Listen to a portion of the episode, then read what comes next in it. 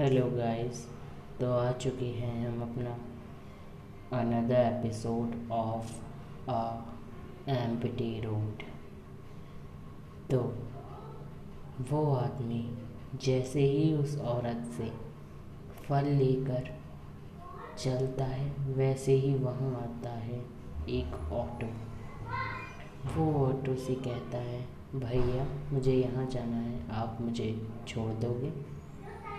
वो ऑटो वाला उसे उसकी जगह पर लेकर जाता है। रास्ते में रास्ता और लंबा हो रहा है। बढ़ता चला जा रहा है रास्ता। रास्ता कटने का नाम नहीं लेता है। वो उस औरत का दिया हुआ सेब खा लेता है।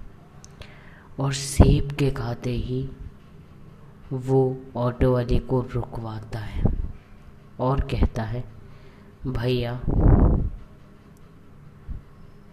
भैया, वो ऑटो वाला अचानक से तेज़ी से चल रहा था। वो अचानक से ऑटो को रोकता है। वो जैसे ही पीछे मुड़ के देखता है।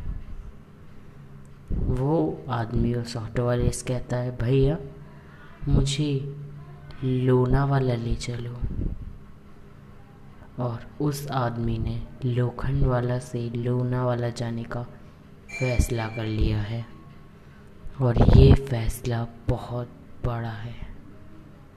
और वो आगे चलता जा रहा है। और आगे की कहानी हमारे अगले एपिसोड में यहाँ बस इतना ही। Good night